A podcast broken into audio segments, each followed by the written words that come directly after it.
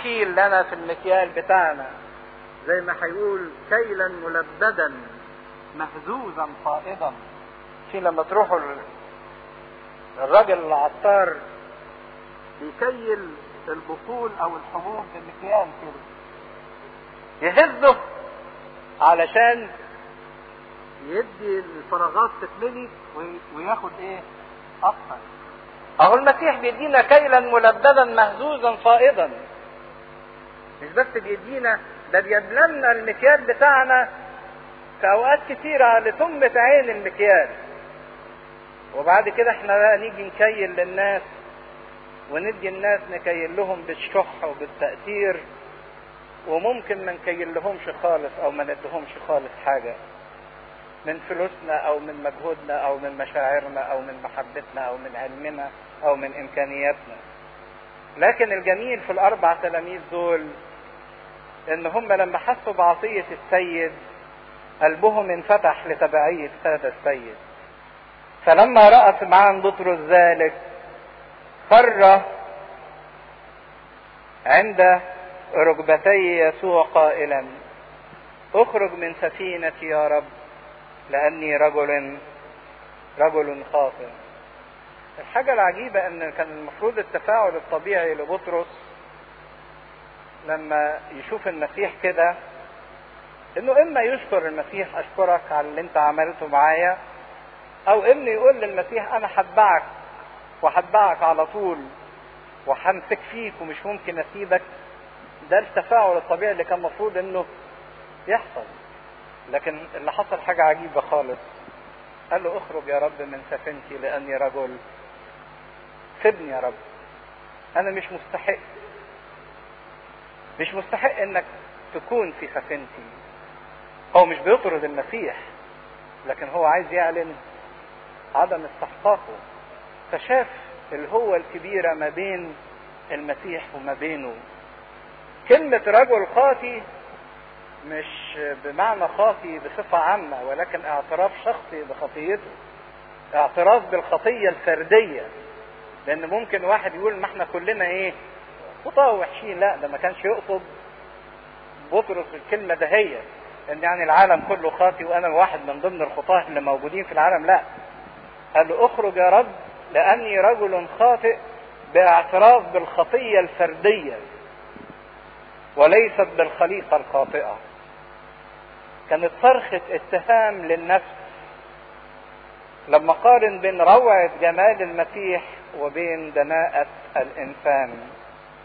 فرق كبير بين اللي شفناه في الإصحاح اللي فات بين الشياطين اللي لما شافت المسيح عملت إيه؟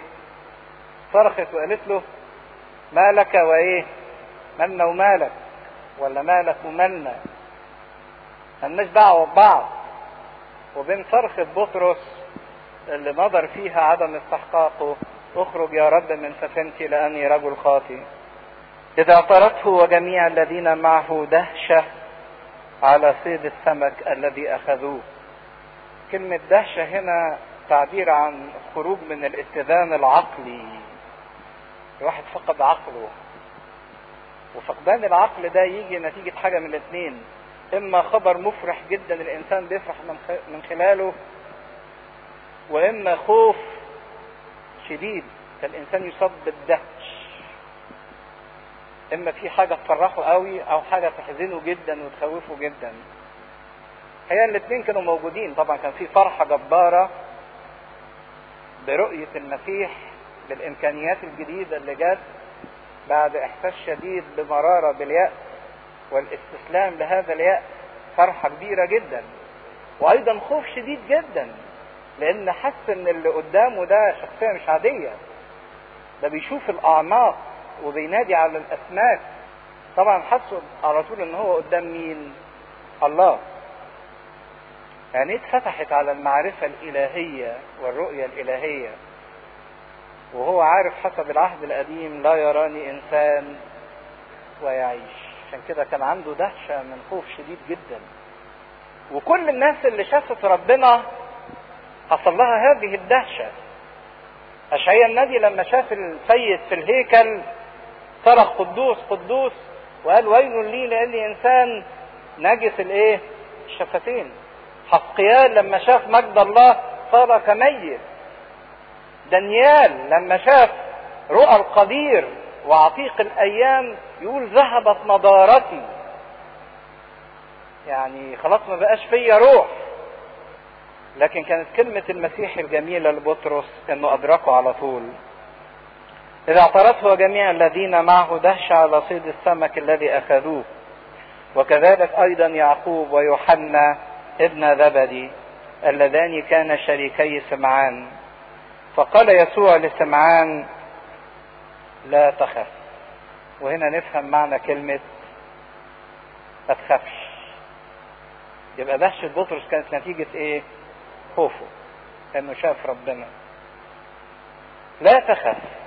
كلمة جت في ميعادها وما أبعد هذه الكلمة وما أعمقها. ما تخافش مني لأنك هتعيش. ما تخافش من خطيتك لأنك رجل خاطي ما تخافش من فشلك. ما تخافش من يأسك. ما تخافش من حاجة. ما تخافش من حاجة طول ما أنت ليا. لا تخاف. حاجة العجيبة إن ما من إنسان فعلا عاش مع ربنا إلا واستلم هذه الكلمة. من أول إبراهيم أبو الآباء لا تخف لأني لإسحاق ليعقوب لموسى ليشوع لاشعيا لداوود لارميا لحسقيال.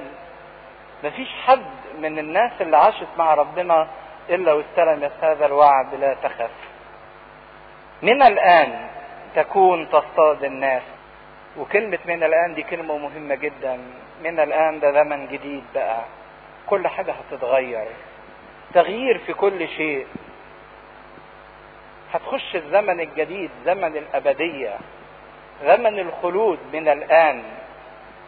والعجيبة إن المسيح اداله الدعوة بالتبعية وترك كل شيء.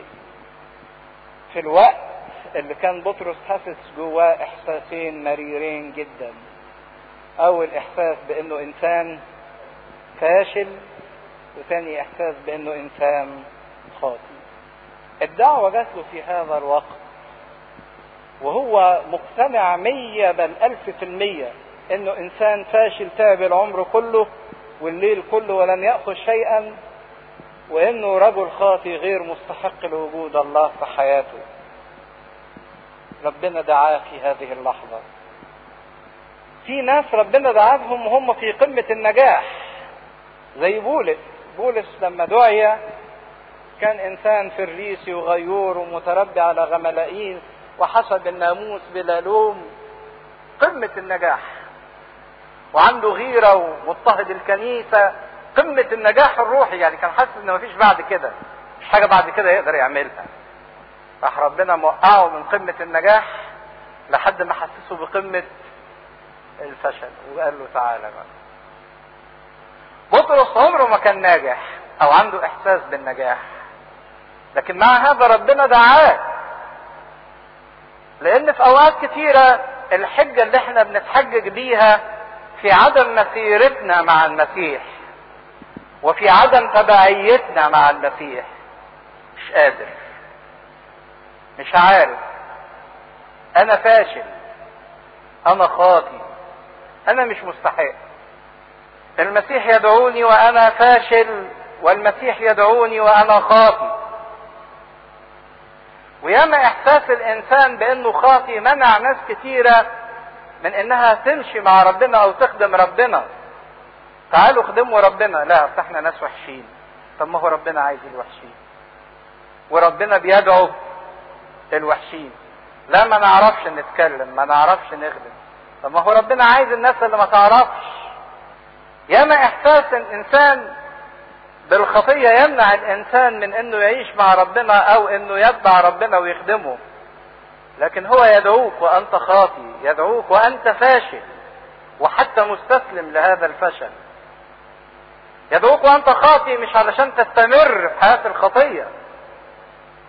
لكن يدعوك وأنت خاطي علشان تتوب وتتوب التانيين عشان يبقى من الآن ليك حياة جديدة زمن جديد فكر جديد قلب جديد مشاعر جديدة إمكانيات جديدة. اللي يقول أنا مش مستحق. طب هو مين اللي مستحق؟ ما هو مفيش حد مستحق. ولكن يوجد إنسان يريد وإنسان لا يريد. والإنسان اللي لا يريد بيعلق عدم إرادته على موضوع عدم الاستحقاق. لكن حتى وانت خاطي حتى وانت فاشل أنت مدعو لخدمة الله وتبعية الله. اللي بيقول ما عنديش إمكانيات. ربنا ما بيشتغلش بإمكانياتك. ربنا ما اشتغلش بخبرة بطرس ولا بعلم بطرس ولا بفهم بطرس ولا بكلام الناس اللي حفظوا بطرس. لكن بيشتغل بكلمته هو. مش بإمكانياتك أنت. عشان كده اللي بيقول ما عنديش إمكانيات واللي بيقول إن أنا مش مستحق ده إنسان ما عندوش حق. من الآن تصطاد الناس. حولوا من صيد السمك لصيد الناس. كان بيصطاد السمك حي. ويحطه في الشبكة بتاعته السمك يحصل له إيه؟ يموت. يطلع السمك من الميه يموت. لكن دلوقتي يصطاد الناس ميتين يعيشهم يديهم الايه؟ الحياة. الأول يصطاد السمك حي فيموت منه لكن دلوقتي هيصطاد الناس يحط لهم كلمة الحياة في بقهم طعم الحياة في فمهم فالناس الميتة تقوم. كلمة تصطاد يعني تنتشلهم أحياء. لما تقدم لهم كلمة الله اللي بتحيي. وده فعلا اللي بنشوفه. بطرس إن أول مرة فيها يرمي شبكته بعد حلول الروح القدس في يوم الخمسين يصطاد إيه؟ ثلاث آلاف نفس. بل يصطاد سمك من أجود أنواع السمك اصطاد كرنيليوس قائد المئة. وكل بيته. اتعلم الخبرة. مش الخبرة بحسب إمكانيات فن الصيد. ولكن بحسب إلقاء كلمة الله على كلمتك ألقي الشبكة. ولما جاءوا بالسفينتين إلى البر تركوا كل شيء وتبعوه. كل شيء. يمكن لو قالوا طب ما ناخد كمية السمك دي خسارة نبيعها هيتعيشنا شهر شهرين. سابوا السمك حتى اللي اصطادوه. سابوا الشبك وسابوا المركز. تضاءلت قيمة هذه الأشياء كلها في عينيهم أمام السيد أمام قيمة السيد المسيح.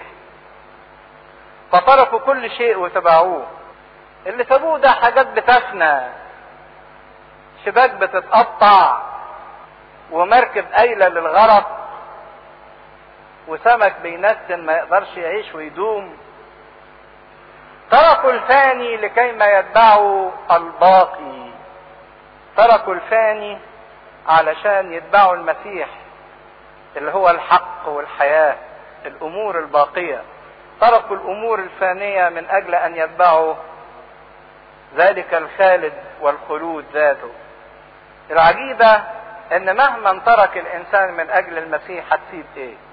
مهما سبت كل اللي هتسيبه من الأمور الفانية. سبت فلوس سبت مركز سبت علم سبت ناس سبت لذة سبت شهوة. مهما سبت كل ده ما يفنى. لكن ادع الذي يبقى إلى الأبد. خدوا بالكم ملاحظة لطيفة جدا نختم بيها إن المسيح لم يدعوهم وهم فاشلين. المسيح ما قدمش الدعوة وهم ما زال لسه عندهم إحساس بالإيه؟ بالفشل.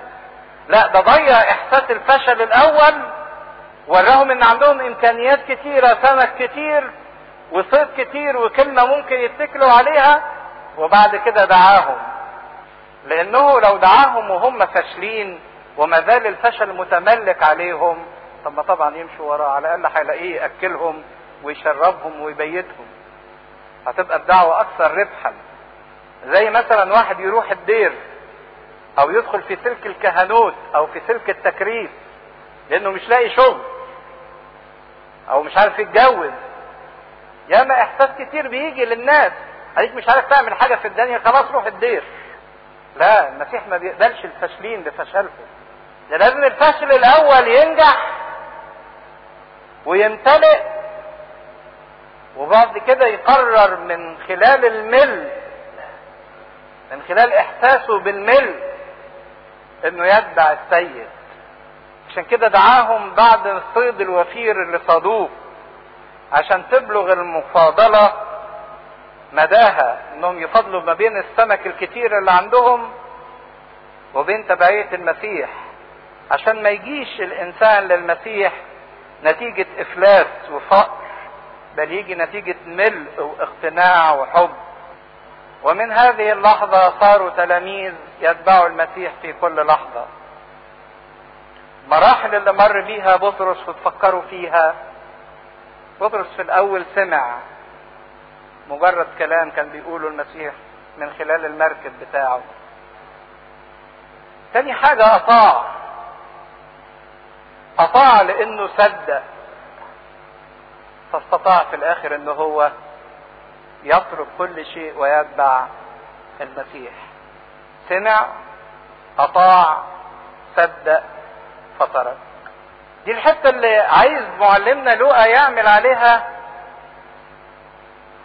ضغط وتوجيه للأنظار أن المسيح يدعو الإنسان حتى لو كان فاشلا مستسلم للإحساس بالفشل. ويدعو الإنسان حتى لو كان الإنسان خاطئا لكي ما يصنع منه شيء. دي خدمة المسيح وده عمل المسيح ودي بشارة الملكوت اللي بيحطها لنا. في حد يحب يسأل حاجة في الجزء ده؟ نكمل إنجيل معلمنا لوقا إصحاح خمسة من عدد 12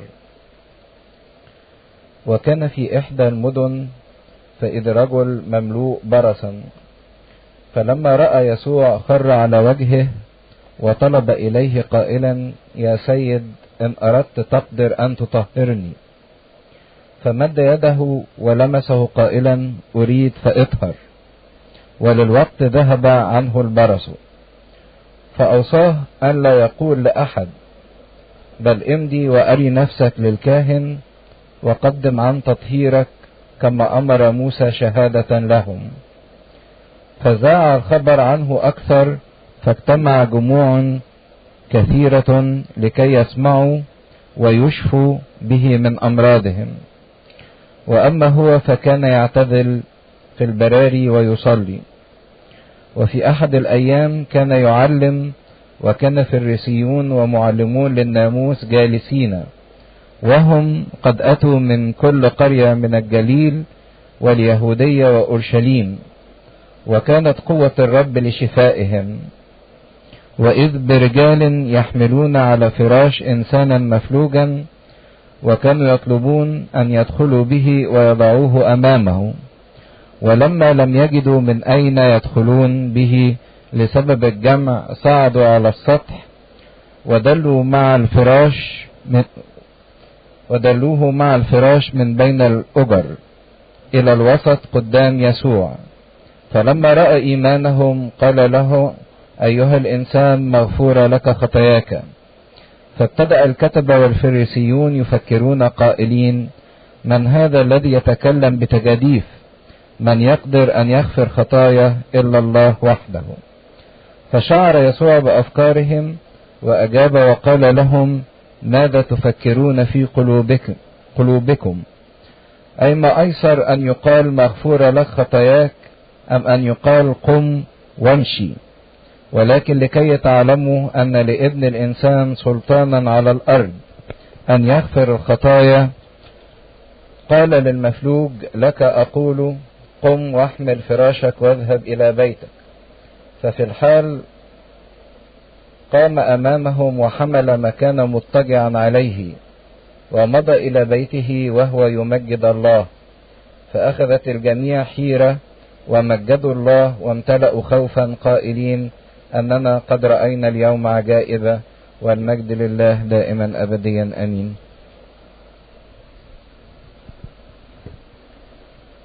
معجزتين عملهم السيد المسيح في بداية خدمته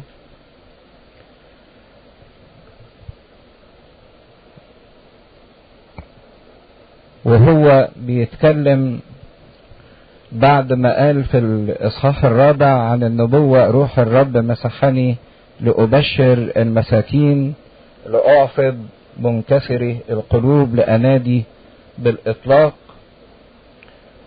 إن هو بي بينفذ الكلام اللي قاله عمليا وفعليا من خلال لقاءاته المتعددة مع أشخاص مختلفين.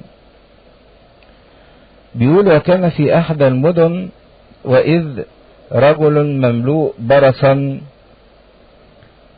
مملوء برصا يعني مش بس مصاب بالبرص ولكن البرص مسك كل حتة من جسمه. وعوارض مرض البرص لما بتظهر في الإنسان ده إشارة إلى إن الموضوع بقى حالة متقدمة لأنه مش بس إن هو بيصيب الأنسجة لكن بالأكتر بيدمر الأنسجة دهيت وبيشوه وجه الإنسان وأعضاء الإنسان لدرجة إنها ممكن تسقط من الجسم وتنفصل. يعني ممكن تقع ودنه تقع مراخيره لأنه هو مرض مدمر ومشوه ويفقد الإنسان كيانه ومش بس بيصيب الجسد لكن المصاب بمرض البرص يصاب أيضا بحالة نفسية شديدة لأن الإنسان الأبرص ممنوع الاقتراب منه وممنوع التعامل معاه لأنه هو أيضا مرض معدي. وكأن الإنسان اللي بيصاب بهذا المرض بيعاني من الألام ومن التشوه ومن العجز وبيعاني أيضا من الرفض ومن الرذل والناس بتكرهه. يعني إنسان في نقدر نقول في كلمة واحدة إنه إنسان ميت بالرغم من انه هو حي. محدش عايز يتعامل معاه محدش عايز يقرب منه غير الأوجاع والآلام والتشوهات اللي صايبة الجسد بتاعه. فهو إنسان مريض جسديا ومريض نفسيا وأيضا مريض روحيا لأنه معروف أن الإنسان الابرص في حكم الشريعة هو إنسان نجس. وكان مرض البرص غالبا ما يصاب الإنسان به نتيجة خطية أو كعلامة غضب من الله على هذا الإنسان لأنه هو عاش في حياة الخطية. فده كان الاعتقاد السائد أن المرض باستمرار بسبب الخطية والخطية دي مرض الروح. فهو روحيا ونفسيا وجسديا إنسان مدمر مرفوض مفيش أمل من شفائه إنسان مكروه مرزول منبوذ معزول عن المجتمع. وكان اليهود بالذات عندهم آمال في إن المسيح المنتظر لما يجي هيرفع هذا المرض الغير قابل للشفاء. وإنه يستطيع إن هو يخلص الإنسان من هذا المرض اللعين. وكانت علامات من علامات المسيح إن هو يستطيع أن يطهر الأبرص. عشان كده بنشوف إن المسيح عمل معجزات تطهير للبرص كتيرة جدا. لأن الناس بتكره الإنسان الأبرص لأنهم خايفين يتعدوا منه وزي ما شفنا إن في ارتباط ما بين البرص وبين الخطية الخطية أيضا بتشوه الإنسان بتؤلم الإنسان بتدمر الإنسان بتخلي الإنسان مكروه ومنبوذ. فكراهية الناس للإنسان الأبرص بتخليه حتى هو يكره نفسه وميبقاش محتمل حياته ويبقى رافض نفسه ورافض وجوده في الحياة. ولأنه إحساسه بإنه مكروه لدرجة إن في الشريعة وحسب تفسير علماء اليهود وكبار الربيين حطوا كده إن في 61 حالة خاصة بالبرص إن الانسان لابد إن هو ياخد باله منها. يعني لو الإنسان الأبرص ده دخل بس راسه في البيت نجس البيت كله. أو لو جت رياح وهبت من ناحية أو من المكان اللي واقف فيه الإنسان الأبرص يبقى جو نجس الجو كله. وكان مفروض إن الأبرص ده لما يجي يمشي في وسط الناس يحذر الناس ويصرخ يقول نجس نجس نجس عشان الناس تاخد بالها وتبعد عنه. وفي أحيان كتيرة جدا كانوا عشان يتجنبوه يرموه بالحجارة ويرجموه علشان يبعد عنهم وما يصيبهمش. نتيجة خوفهم من العدوى منه. يعني في واقع الأمر إن هذا الإنسان كان بيبقى إنسان الناس بتكرهه وهو حتى كاره نفسه أو بمعنى آخر إنه فاقد معنى الحياة. يعني عدمه أفضل من وجوده. عشان كده كان بيبقى الإنسان في حالة سيئة جدا للغاية وده إشارة للخطية اللي بتعمله في الإنسان إنها بتفقده معنى الوجود ومعنى الحياة وبيصير هو إنسان مدمر وأيضا يدمر في الآخرين وهو مشوه ويشوه في الآخرين. والإنسان اللي تلاقى مع المسيح في أحد مدن الجليل لأن ما كان لسه ما زال المسيح مركز خدمته في منطقة الجليل. ما كانش أبرص فقط ولكن زي ما بيقول مملوء برص يعني مليان. لكن في الموقف اللي بينه وبين المسيح رجاء حلو جدا للإنسان حتى لو كان مش بس خاطي ولكن لو كان مليان بالخطية. نفس الموقف اللي حصل ما بين المسيح وهذا الإنسان يستطيع أنه يحصل ما بين كل واحد وبين شخص المسيح. يقول فلما رأى يسوع خر على وجهه وطلب إليه قائلا يا سيد إن أردت تقدر أن تطهرني. في أقصى رئة وفي أقصى درجات الاتضاع اتقدم وسجد للمسيح وخر قدامه على وجهه وكأنه بيطئ أو بيتلامس وجهه مع الأرض لأنه حاسس إن هو مرفوض ومرزول وفي شدة اتضاع وفي شدة حاجة يقول له طلب إليه قائلا يا سيد يا سيد يعني أنت ليك السيادة. إن أردت ليك السيادة وليك الإرادة تقدر ليك القدرة أن تطهرني. تقدر لأنك أنت استسود على الكل وأنت إرادتك خيرة. عشان كده تقدر تطهرني من هذا المرض أو من هذه الخطية. عبارة جميلة جدا يقدر الإنسان إن هو يقترب بيها من الله وهو في إحساسه بشدة المذلة من الخطية. وان فعالته الخطية في حياته حتى لو كان مليان بالخطية زي ما هذا الإنسان كان مليان بالبرص. يتقدم في اتباع يقول للمسيح يا سيد يا سيد يعني أنت ليك السيادة على كل شيء ليك السيادة على المرض ليك السيادة على الخطية ليك السيادة على الشيطان. وإن أردت يعني أنت إرادتك باستمرار صالحة وإرادتك محبة وإرادتك رحيمة.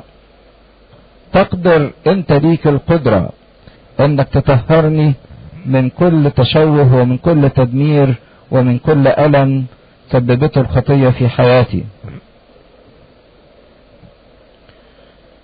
ثلاث أربع كلمات بساط قالهم هذا الإنسان إلى المسيح لكن مليانين ثقة في المسيح وفي محبة المسيح وفي رحمة المسيح. هو ما اتكلمش عن استحقاقه أو عدم استحقاقه لكن كل اللي اتكلم عنه شخص المسيح. شخص المسيح اللي ليه السيادة والقدرة والإرادة. فكان موقف السيد المسيح عجيب جدا منه. يقول فمد يده ولمسه قائلا أريد فإطهر. وللوقت ذهب عنه البرص. مد إيديه ولمسه. مع إن مفروض إن هذا الإنسان الابرص لا يلمس لأن العدوى بتكون عن طريق اللمس أو عن طريق اتصال الجسد بالجسد. لكن هنا نشوف المسيح في حاجة عجيبة جدا تقدم ولمس هذا الإنسان علشان يعطيه الأمان النفسي.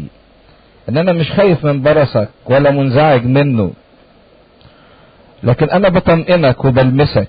إذا كان الكل رفضوك والكل كرهوك والكل نبذوك وعزلوك عنهم لكن أنا بقرب منك وبلمسك.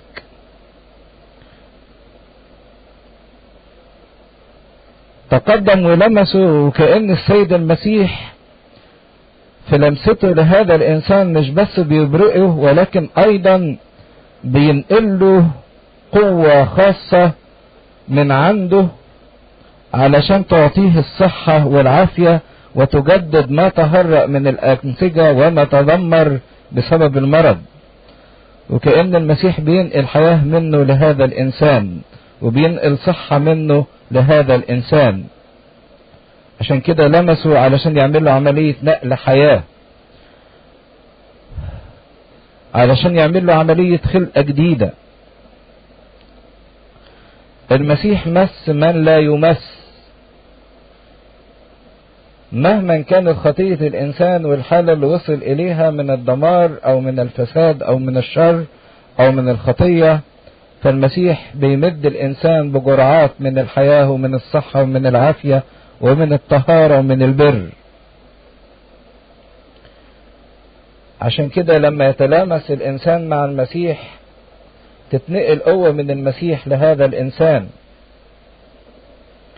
فمد يده ولمسه قائلا أريد. هو قال له إن أردت. فكانت إجابة المسيح إني أريد. أنا أريد. يعني أنا عايز اللي أنت عايزه. أريد ما أنت تريده. أنت عايز الشفاء وأنا بقدم لك الشفاء. أريد فإطهر. أنت عايز الطهارة تريد الطهارة. أنا عايز أديها لك أيضا. إذا كنت أنت عايزها أنا هديها لك وبديها لك. خدها. عشان كده ما من نفس أرادت حياة الطهارة واشتاقت إليها وطلبتها إلا وجدتها لأن المسيح لازم يديها لها. المسيح عايز اللي أنت عايزه. إذا كنت عايز القداسة فالمسيح أيضا يريد أنه يمتعك بالقداسة دهيت. فالمسيح قال له أريد فإطهر. مفيش نفس اشتاقت إلى أنها تعيش في حياة البر والنقاوة إلا ولازم المسيح يديها حياة البر والنقاوة لأن في هذا الوقت تتلاقى إرادة الإنسان مع إرادة المسيح. وهي دي إرادة المسيح باستمرار, طهارتنا وقداستنا ونقاوتنا. أريد فإطهر وللوقت ذهب عنه البرص. للوقت يعني في الحال. وإرادة المسيح تنفذ في الحال لا تؤجل. ومفيش حاجة تعوقها لكنها تنفذ في التو والحال. المسيح جه علشان يعمل اللي أنا مش قادر أعمله. وإذا كنت أنا مش قادر أطهر نفسي أو إن أنا أشفي نفسي فالمسيح يقدر. هو جه مخصوص في جسم بشريتنا علشان يعمل اللي إحنا ما قدرناش نعمله. الإنسان ما قدرش يعيش حياة الطهارة. بل بالعكس عاش حياة مملوءة برص ومملوءة نجاسة. مش بس نجس لكن مليان نجاسة. لكن جه المسيح يلمس الإنسان. بجسم البشرية وينقل حياة منه إلى هذا الإنسان وينقل طهارة منه إلى هذا الإنسان وينقل قداسة منه لهذا الإنسان المملوء, برص والمملوء نجاسة ودنس. فللوقت ذهب عنه البرص فأوصاه ألا يقول لأحد بل امضي وأري نفسك للكاهن وقدم عن تطهيرك كما أمر موسى شهادة لهم. المسيح قال له روح وري نفسك للكاهن لأن في حكم الشريعة وفي حكم الناموس الكاهن هو الطبيب اللي كان بيحكم ببرص الإنسان ونجاسته وأيضا يحكم بطهارة الإنسان وبشفائه. حسب الشريعة اللي جت في سفر اللاويين. لأن من فم الكاهن يحكم على الإنسان بالبرص أو يحكم للإنسان بالطهارة. فالمسيح قال له روح وخد شهادة الكاهن. علشان يقدر بشهادة الكاهن دي يستطيع إنه يخالط الناس وإن هو يعيش حياته الطبيعية والكاهن مش بس بيديله الشهادة زي ما ذكر في سفر اللاويين إصحاح 14 لكن كمان يعمل له طقس تطهير الأبرص. شريعة العصفورين عصفور يذبح ويموت وعصفور يطلق حي بعد ما يغمس في دم العصفور المائت إشارة للموت وقيامة السيد المسيح. والمسيح أيضا يقصد بأن هو يروح علشان ياخد شهادة الكاهن علشان الكهنة أيضا يشهدوا لعمله المسياني لأن زي ما قلنا إن معروف إن في زمن المسيا سيتم تطهير البرص. فهنا تعتمد شهادة المسيح كمسيا منتظر من هؤلاء الكهنة أيضا. وأوصاه ألا يقل لأحد. ما يقولش لحد وما ينشغلش بالكلام وبفرحة إن هو هيخش المجتمع مرة تانية وهيعاشر الناس ويخالط الناس وفي وسط فرحته بالناس وعودته للمجتمع ينسى إنه يشكر الله وينسى نفسه وينسى إن هو يقف وقفة جادة مع نفسه علشان يراجع حياته. لأن ياما في وقت الفرح والإنسان كده في اندفاعه ناحية الحياة والعودة ناحية الحياة يتناسى الله ويتناسى السبب في إن الله هو اللي رجعه للحياة دي مرة تانية. فقال له خد وقفة جادة بينك وبين نفسك ما تقعدش تتكلم كتير لكن روح خد الشهادة وروح قدم الذبيحة لله وقدم التوبة لله وتفتكر في عمل الله اللي عمله معاك بواسطة الكاهن اللي أمرتك الشريعة إنك تروح له. كما أمر موسى شهادة له. فالكاهن يحكم بتطهيره.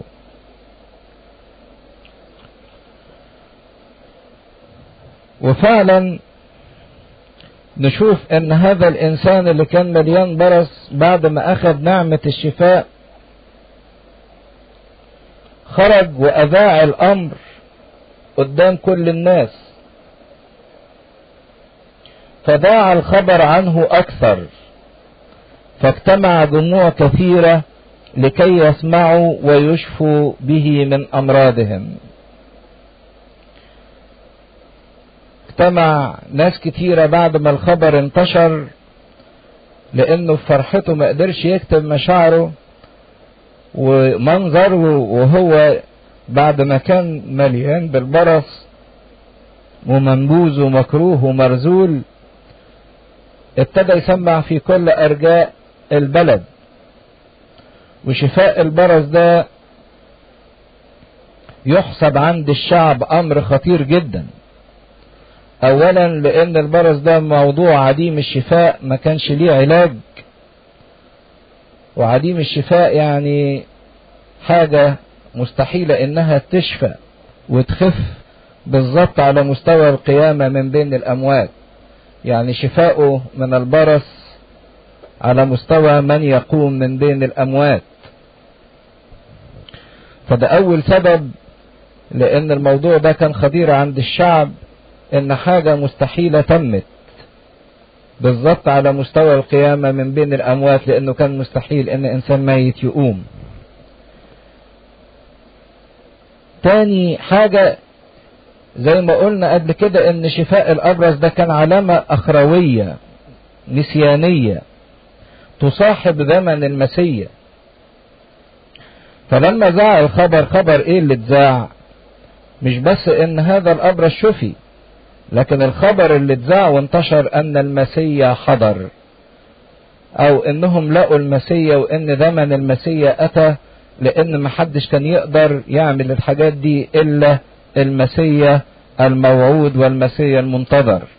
فالخبر اللي اتذاع على طول تساوي كلمة إن المسيا حضر أو وجدنا مسيا زي ما قال قبل كده.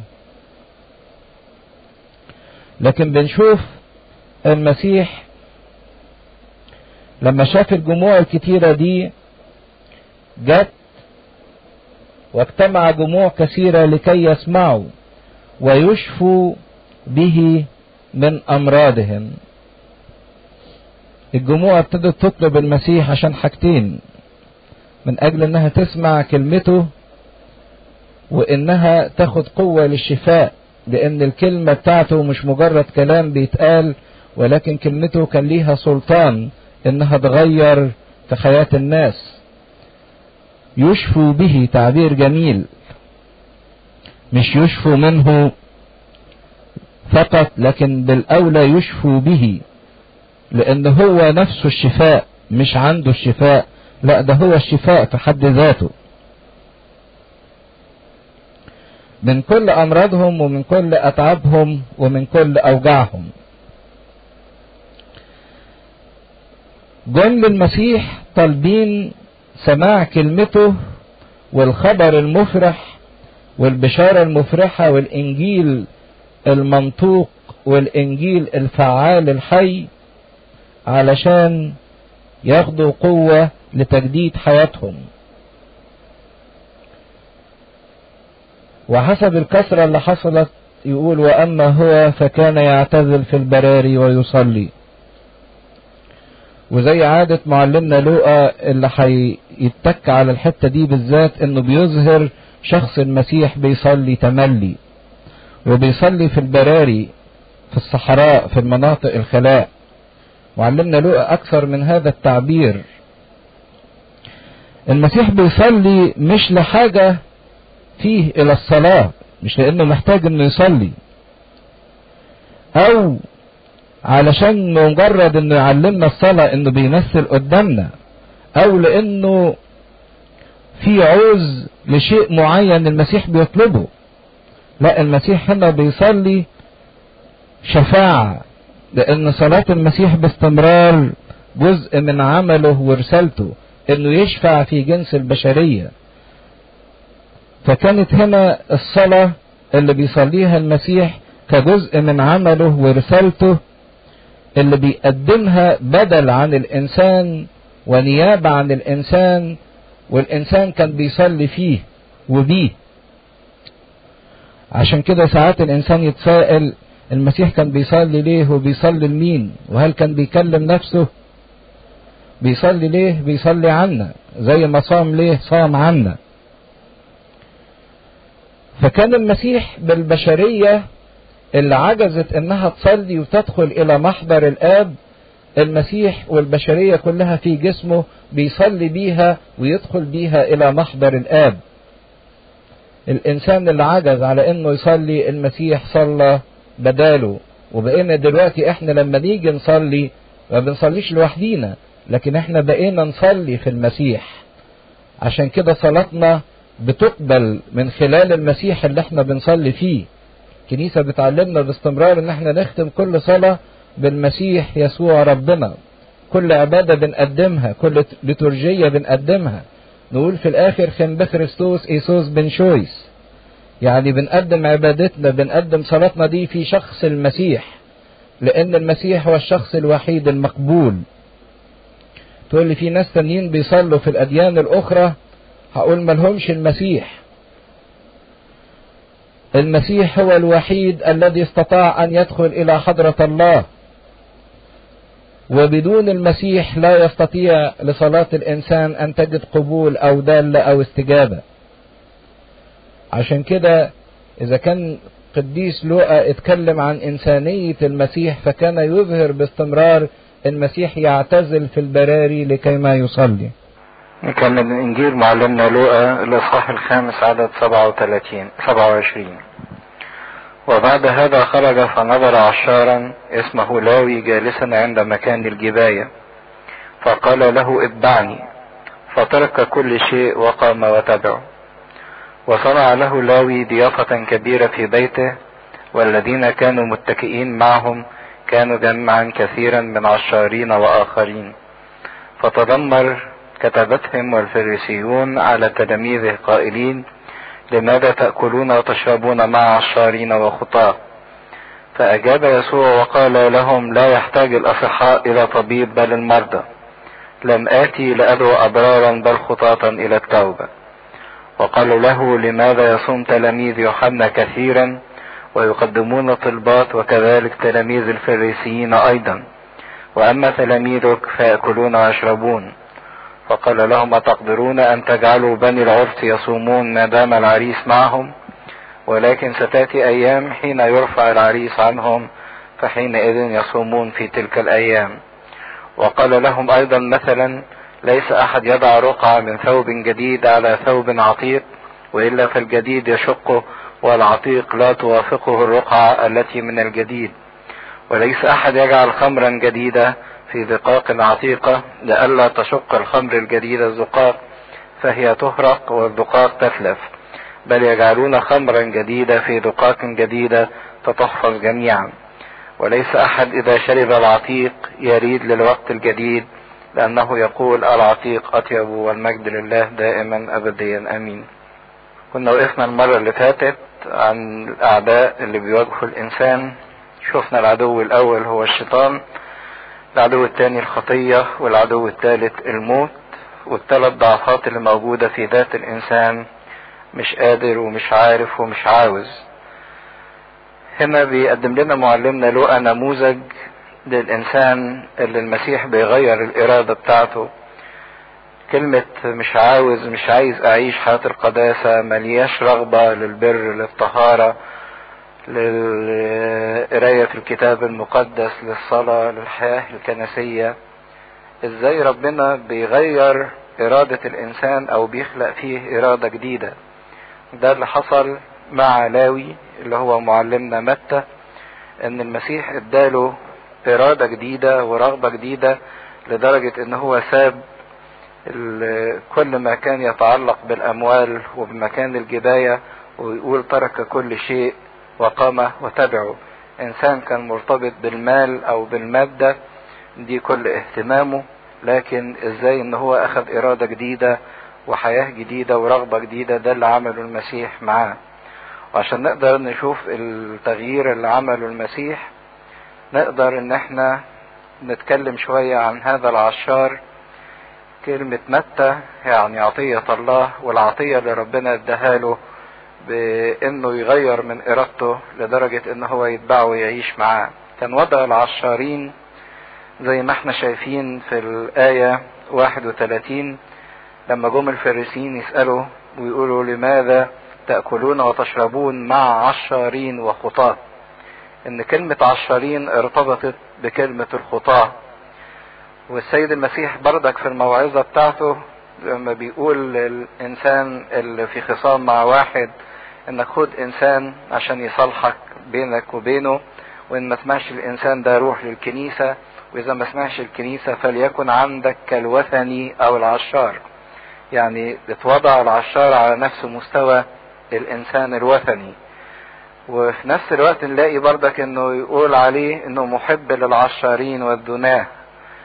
ارتبط كلمة العشار بالوثني وبالذاني وبالخاطي ونتيجة ارتباط وثيق ده اللي إحنا نقدر إن إحنا نشوفه من خلال موضوع العشارين ودعوة المسيح للإنسان وإزاي إن العشار ده كان إنسان مكروه ومنبوذ. ده نتكلم فيه شوية. صفة أساسية في العشارين إن هم بيعبدوا المال. عشان كده يبقى إنسان وثني. الوثني يعبد أي شيء غير الله. فإذا كان عبد المال وارتبط بالمال وأحب المال عشان كده ارتبط اسم العشار بكلمة الوثني. الثاني هو الإنسان اللي باع شرفه. والعشار نفس الوضع إنه باع شرفه لأنه هنشوفه إزاي يتعامل مع العدو أو المستعمر الأجنبي ويخون بني وطنه وبني جنسه اللي هم اليهود. عشان كده اعتبر فيه مستوى الزنات وكانت الطبقة دي مكروهة جدا جدا جدا من اليهود. إيه اللي أدى لظهور مجموعة العشارين دول؟ وإيه اللي سبب الكراهية من الناس للعشارين وليه الناس اعتبرت العشارين انهم زناة وانهم وثنيين وانهم خطاة؟ ده اللي حصل من ترتيب الامبراطورية الرومانية. هو نظام العشارين ما كانش فقط عند اليهود لكن ده كان على مستوى المستعمرة الرومانية في كل العالم. وكان نظام اقتصادي هم عملوه والناس المحللين السياسيين قالوا إن سبب سقوط الإمبراطورية الرومانية يرجع لموضوع العشارين تخيلوا الإمبراطورية الرومانية استمرت ما يقرب من 700 سنة سبع قرون واللي هد الإمبراطورية الرومانية وضيعها موضوع العشارين ده. زي ما قالوا إن ده كان المسمار اللي اتدق في نعش الإمبراطورية الرومانية. الإمبراطورية الرومانية كانت واسعة ممتدة من الشرق والغرب. واجهت مشكلة جباية الضرائب إزاي تفرض ضرائب وتجمعها من الناس؟ ضرائب على الطريق الناس بتمر فيه. ده عليه ضرائب ضرائب على الرجالة ضرائب على السيدات ضرائب على البيع والشراء على الإنتاج على المحاصيل. إزاي تنظم حكاية الضرائب عملت أو لجأت إلى فكرة إن كل منطقة أو كل حي تختار واحد من الأغنياء بتوع المنطقة دهية ايا كان يهودي غير يهودي. وتقول له أنت عليك في السنة تدفع مبلغ مثلا ألف دينار ضرائب عن المنطقة دهية يسددها هي لخزينة الدولة وبعد كده يتولى هو جمعها من الناس. وادت الناس دول سلطة إنه ممكن يجمع الأموال دي بالقوة الجبرية. وعشان يضمن حقه ادته سلطان. فاللي حصل وسمت المجموعة دول مجموعة العشارين. فاللي حصل إن كان الراجل يدفع ألف دينار لكن لما يجي يجمعها ما يقسمهاش على الناس ويجمع ألف دينار. كان يجمع مثلا عشرين ألف دينار. يجمعها إزاي؟ بالظلم. واللي ما يدفعش كان إن هو من حقه يستولي على ممتلكاته. كان من حقه إنه يرميه في السجن. كان من حقه إنه يبيعه عبد كان من حقه إنه يضربه. كان من حقه إن هو ممكن يموته. فالعشارين دول حسوا إن في إيدهم سلاح جامد ليهم سلطان ونفوذ واسع جدا فالإنسان بطبعه طماع. فكانوا كل طبقة العشارين يستغلوا هذا الموضوع في إنه يجمعوا الضرائب مرة ومرتين وثلاثة وبأسلوب فظع فظ وبشع جدا من الناس بالتعذيب وبالإرهاب. عشان كده الناس كلها كرهت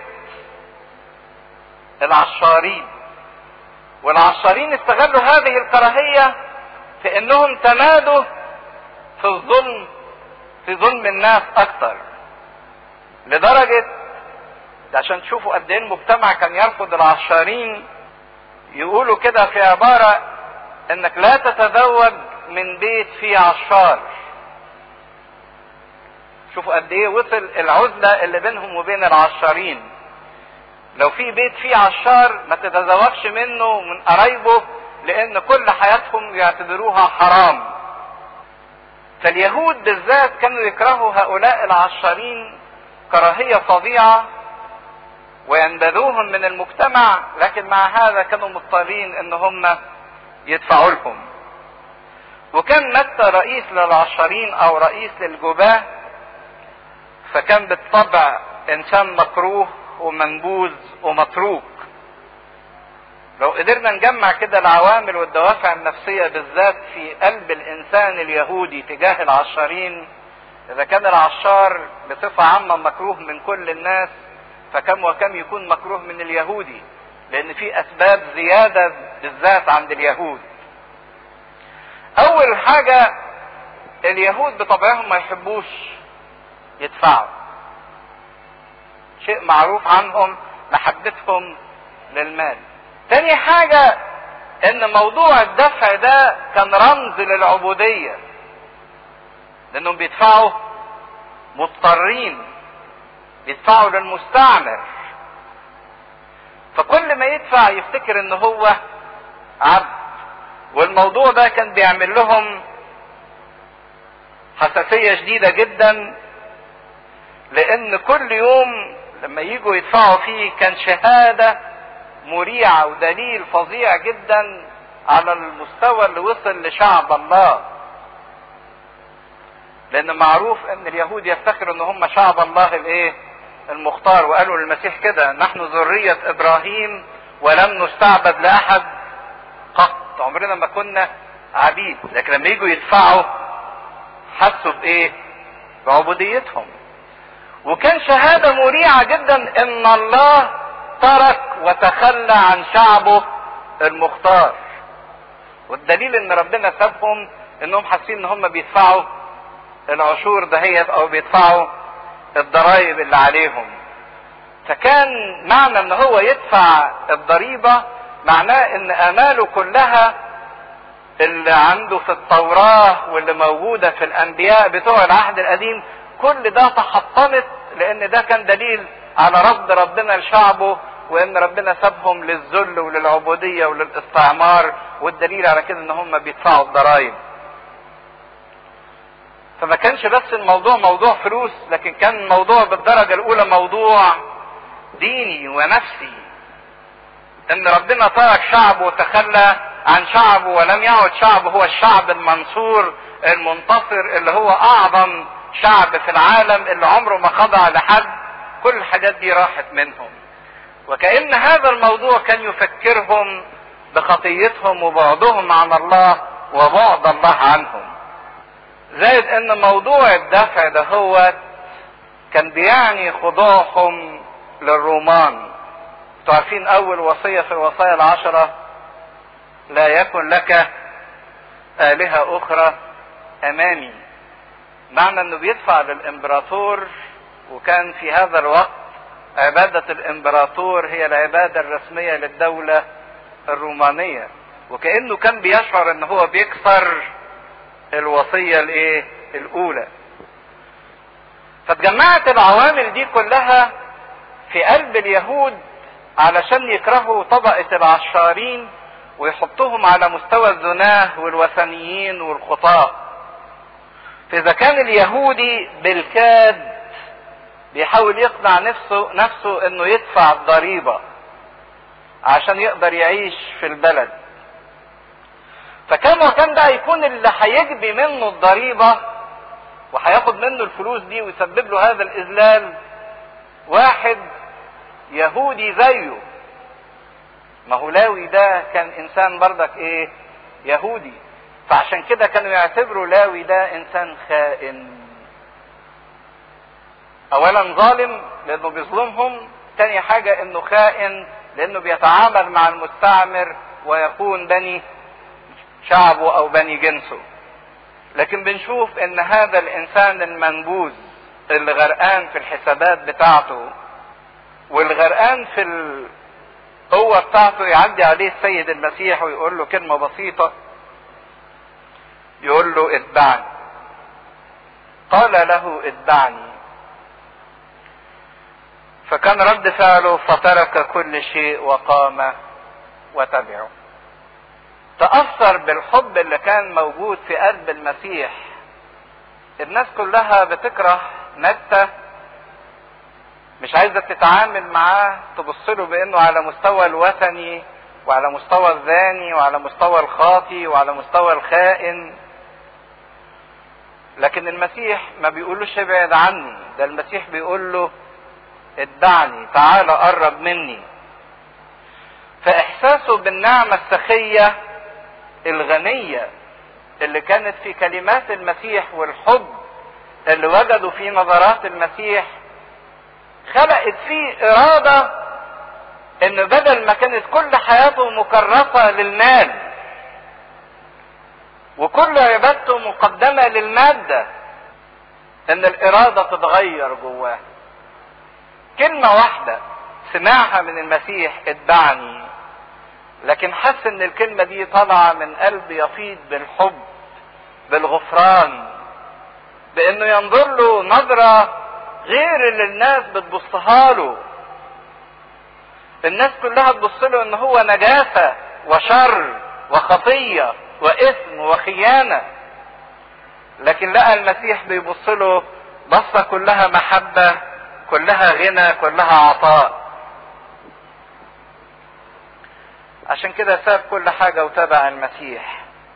طار بعد كده خد الاسم الجديد اللي هو متى يعني عطية الله. وبدل ما كان بيقعد يكتب الديون اللي على الناس والحسابات اللي على الناس قعد وكتب للناس بشارة الإيه؟ خلاص. وأول واحد كتب إنجيل كان هو متى. مش بس تبع المسيح لكن ده عمل عمل عجيب. في عدد 29 يقول وصنع له لاوي ضيافة كبيرة في بيته. ضيافة كبيرة من حيث العدد ومن حيث المكان ومن حيث الإمكانيات. وده يورينا قد إيه إن متى لما ترك ترك غنى فاحش. والذين كانوا متكئين معهم كانوا جميع جمعا كثيرا من عشارين وآخرين. حقيقة إن الوليمة اللي صنعها للمسيح في بيته ما كانتش مجرد ترحيب بالمسيح أو إعلان فرحة بالمسيح بل على قد ما هي كانت دعوة للناس العشارين والخطاه التانيين إن هم ييجوا ويتمتعوا بغنى نعمة المسيح علشان يتوبوا وتتغير إرادتهم وتتغير حياتهم وينالوا هبة وعطية التوبة. الموضوع ما كانش أكلة بيعملها للمسيح. عشان كده لما راح دعا دعا كل الإيه؟ الناس اللي كانت بتمر بنفس الظروف بتاعته. أو عندها نفس الأحاسيس بتاعته عشان يقدم لهم المسيح ويقدمهم هم للمسيح. طبعا منظر المسيح قاعد في وسط هؤلاء الناس المنبوذين المحتقرين من المجتمع اللي المجتمع بيبص لهم إن هم خطاة. كانت ملفتة جدا للنظر. ده شوفوا رقة معلمنا لوقا يقول وكان جمع كثير من عشارين وآخرين. كلمة آخرين دي تعني إيه؟ خطاة. بس هو ترفق في الكلمة. لأن مين اللي هيقعد مع عشارين؟ فريسيين؟ مش ممكن. ده الفريسي ده يترفع على إنه يجلس مع الخطاة. اللي هم عن أبرار في أعين نفوسهم وحاسين إن هم كويسين يترفعوا إن هم يخشوا الوليمة دي يحسوها يعني إنها خيانة. فكلمة آخرين هنا تنطبق على الخطاة اللي هم الوثنيين وعلى الزناة وعلى الخطاة كلهم. دي الضيافة اللي عملها. جمع فيها كل الناس دي علشان ياخدهم للي هو وصل له. فتذمر كتبتهم والفريسيون على تلاميذه قائلين لاحظوا إن هم ما قدروش يواجهوا المسيح مباشرة. فتشطروا على مين؟ على التلاميذ اللي قدروا يكلموهم. لماذا تأكلون وتشربون مع عشارين وخطاة؟ مش عارفين إن ده نجس إن ده دنس إن ده حرام؟ فبص لهم المسيح كده أجاب يسوع وقال لهم المسيح هو اللي جاوب مش التلاميذ. وكأن المسيح بيقرأ أفكار الكتبة والفريسيين وبيعرفهم هم بيفكروا إزاي وفي أي اتجاه ينظرون. وهو اللي تولى الدفاع عن التلاميذ. وهنلاحظ النقطة دي في إنجيل معلمنا لوقا بالذات إزاي المسيح كان بيدافع عن تلاميذه لما كان توجه ليهم أي اتهامات كان هو على طول يحس بيها وهو اللي ينبري للدفاع عن التلاميذ. فقال لهم لا يحتاج الأصحاء إلى طبيب بل المرضى لم آتي لأدعو أبرارا بل خطاة إلى التوبة. وهنا السيد المسيح بيواجه هذا التذمر. وعلى فكرة معلمنا لوقا بيظهر طبيعة الشعب اليهودي باستمرار إنه كان شعب إيه؟ متذمر. من أول ما ربنا طلعهم من أرض مصر لعل مر تاريخهم موضوع التذمر ده باستمرار فيهم. واعلن أن الخاطي في نظر ربنا لا يزيد عن كونه مريض. محتاج لعلاج. محتاج لمعونة. مش محتاج لانتقام مش محتاج لرفض ولا نبذ ولا ترك ولا تخلي ولا احتقار. آه لو أدرك الخاطي نظرة المسيح إليه. ساعات الواحد كده لما يغلط يحس ان ربنا يعني بيبص له شذرا نظرا ومستني له على إيه؟ على واحدة ومستني الفرصة علشان ينتقم منه ويطلع القديم والجديد. لا دي مش نظرة المسيح. المسيح لا ينظر إلى الخاطي لكي ما ينتقم منه. لكن المسيح ينظر إلى الخاطي لكون الخاطي إنسان مريض محتاج إلى شفاء محتاج إلى إبراء.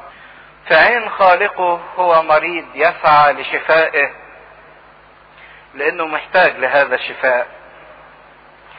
وهنا المسيح يظهر في صورة الطبيب اللي جاي يدي للمريض ويرجع للمريض صحته وعافيته. اللي ضاعت منه واللي فقدها بسبب الخطية. طبعا لوقا كان متأثر بعمله كطبيب لما إدى هذا التعبير عن شخص المسيح. المسيح هذا الطبيب اللي جاي يدي من حياته من صحته من عافيته ينقلها للمريض اللي الخطية أفقدته كل معنى للحياة وكل صحة في الحياة. المسيح على الصليب سفك حياته وسفك صحته. من أجل الخطاة عشان يمد الخطاة بالصحة والإيه؟ والعافية. ده اللي عمله على الصليب. جه إدى حياته وصحته وعافيته وسلامته للإنسان اللي الخطية جردته من الصحة ومن الحياة ومن العافية. لم آتي لا يحتاج الأصحاء إلى طبيب بل المرضى. عشان كده اللي حاسس إنه تعبان هو ده اللي يقدر يجي للمسيح. وهو اللي يشعر إن المسيح جه علشانه لكن اللي حاسس إنه كويس وسليم ما يقدرش يستفيد من عمل المسيح. اللي حاسس إنه غني وقد استغنى أنا كويس ما فيهاش حاجة غلط ده عمره ما يطلب المسيح زي الكتبة والفريسيين. اللي حاسس إنه شبعان مش هيطلب الخبز. واللي حاسس إنه سليم مش هيروح للدكتور. لكن اللي حاسس إنه فقير واللي حاسس إنه محتاج واللي حاسس إنه تعبان هو ده اللي ليه غنى المسيح وشفاء المسيح وعمل المسيح. وراح قايلها بقى بمنتهى الوضوح لم آتي لأدعو أبرارا بل خطاطا إلى التوبة. اللي شعرين ببر نفسيهم أنا ما جيت لهمش مش هيقدروا ياخدوا مني حاجة. لكن اللي شعرين بخطيتهم هم دول ان أنا اللي جيت علشانهم. الجميل في كلمة أدعو ما هياش مجرد لفظة لغوية أو دعوة شفهية. يعني يقول لك فلان بيدعو لكذا أو بينادي بكذا. لا المسيح كلمة أدعو اللي نطقها بمعناها إن أنا أدعوه لوليمة أدعوه لإيه؟ لأكل. يعني أعزمه على غدوة أو على عشوة. ده كلمة أدعو بمعنى عزومة. لم آتي لأدعو مش هقول كلمة لا ده أنا جيت علشان أعمل عزومة للإيه؟ للخطاة. وفعلا المسيح عمل لنا هذه العزومة لكل إنسان خاطي. العزومة اللي عملها المسيح وبيدعو كل الخطاة إليها هي آه ميدة الأفخارستية الجسد والدم. دي العزومة اللي المسيح عملها للخطاة. عشان كده الجسد والدم بتوعه ترياق عدم الموت. أن يأكل جسدي ويشرب دمي يحيا إلى الأبد. كل مرة تأكلون من هذا الخبز وتشربون من هذه الكأس تاخدوا حياتي. يعطى لمغفرة الخطايا. الوليمة أو العزومة اللي اتعملت من أجل كل إنسان خاطي فكان رد المسيح للعزومة اللي عملها متى؟ إن المسيح صنع هذه العزومة لكل الخطاة عزومة جسده ودمه. لكن شوفوا الحوار اللي بيدور ما بين هؤلاء الكتبة والفريسيين وبين المسيح. سألوه عدة أسئلة تبدأ بكلمة لماذا? أول سؤال لماذا إيه؟ تأكلون وتشربون مع عشارين وخطاة. السؤال الثاني. وقالوا له لماذا يصوم تلاميذ يوحنا كثيرا ويقدمون طلبات وكذلك تلاميذ الفريسيين أيضا؟ السؤال الثاني لماذا؟ وأما تلاميذك فيأكلون ويشربون. الصاحي يلاحظ حاجة عجيبة هنا في أحاديث الكتبة والفريسيين. ها يلاحظ إيه؟ السؤال الأولاني مش التلاميذ اللي أكلوا مع العشرين والخطاة؟ مين اللي أكل مع العشرين والخطاة؟ المسيح. لكن ما سألوش المسيح راحوا سألوا تلاميذ طب وفي السؤال الثاني سألوا مين؟ سألوا المسيح. بس سألوه عن مين؟ عن التلاميذ. ليه ما بيصومش تلاميذك زي تلاميذ يوحنا والفريسيين؟ وكأن في محاولات منهم للإيقاع ما بين المسيح والتلاميذ. يشككوا المسيح في التلاميذ ويشككوا التلاميذ في المسيح. لكن في كل الأحوال كان المسيح متيقظ جدا وواعي في ردوده إنه يحمي مجموعة التلاميذ بتوعه. إذا كلوا ليه بتاكلوا؟ وبعدين طب ليه ما بتصوموش؟ كان معروف إن اليهود بيصوموا يومين في الأسبوع اللي هما الاثنين والخميس. اليوم اللي صعود ونزول موسى من على الجبل صعد الخميس ونزل الاثنين. فكانوا بيصوموا اليومين دول تذكار صعود ونزول موسى من على الجبل. كان الفريسيين مدققين جدا في هذا اليوم. برغم إن في العهد القديم وصية الصوم كانت من أجل يوم واحد بس لا السبت ما كانش بيتصام كان من أجل يوم الغفران يوم كيبور. هو ده كان اليوم الوحيد اللي بيتصام عند اليهود رسمي حسب الشريعة. يوم كيبور يوم الغفران اللي هنا القوات المسلحة استغلته وضربت فيه 6 أكتوبر. ده اليوم اللي كل نفس تتذلل فيه وهو ده اليوم اللي كان فيه رئيس الكهنة يخش إلى قدس الأقداس مرة واحدة في السنة. بنسميه عيد الكفارة. دخلوا في موضوع الصيامات. تلاميذ يوحنا لأن يوحنا كان معروف عنه إن هو ناسك وناسك من الدرجة الأولى لا يأكل إلا جراد وعسل بري فكان كثير الصيام كانش بيشرب خمر خالص. وعلم تلاميذه هذه النسكيات فكان واضح إن يوحنا ليه هو وتلاميذه قدر كبير من الجهاد زي ما في طبقة الفريسيين ليها قدر أيضا من الجهاد إنها بتصوم يوم الاثنين والخميس. راح المسيح فتح بقى موضوع الصيام ككل. وحط لنا مفاهيم جميلة جدا لموضوع الصوم. الموضوع الأولاني في الصيام يا ريت نراجع مفاهيم المسيح ونطلع بيها ونخلص بقى من المفاهيم الغلط اللي إحنا بنعيشها تجاه الصوم. فتاوي الكتيرة اللي الناس بتفتيها في الصوم وفي معنى الصوم. لدرجة ان عايز إن إحنا اتأثرنا بالمجتمع اللي بنعيش فيه. وخدنا أفكار كتيرة منه ليست في مسيحيتنا. لكن اللي عايز يعرف معنى الصوم يبص كما سماه المسيح وكما تكلم عنه المسيح. قال لهم إيه المسيح؟ سألوا لماذا يصوم تلاميذ يوحنا كثيرا ويقدمون طلبات طلبات يعني صلوات محفوظة.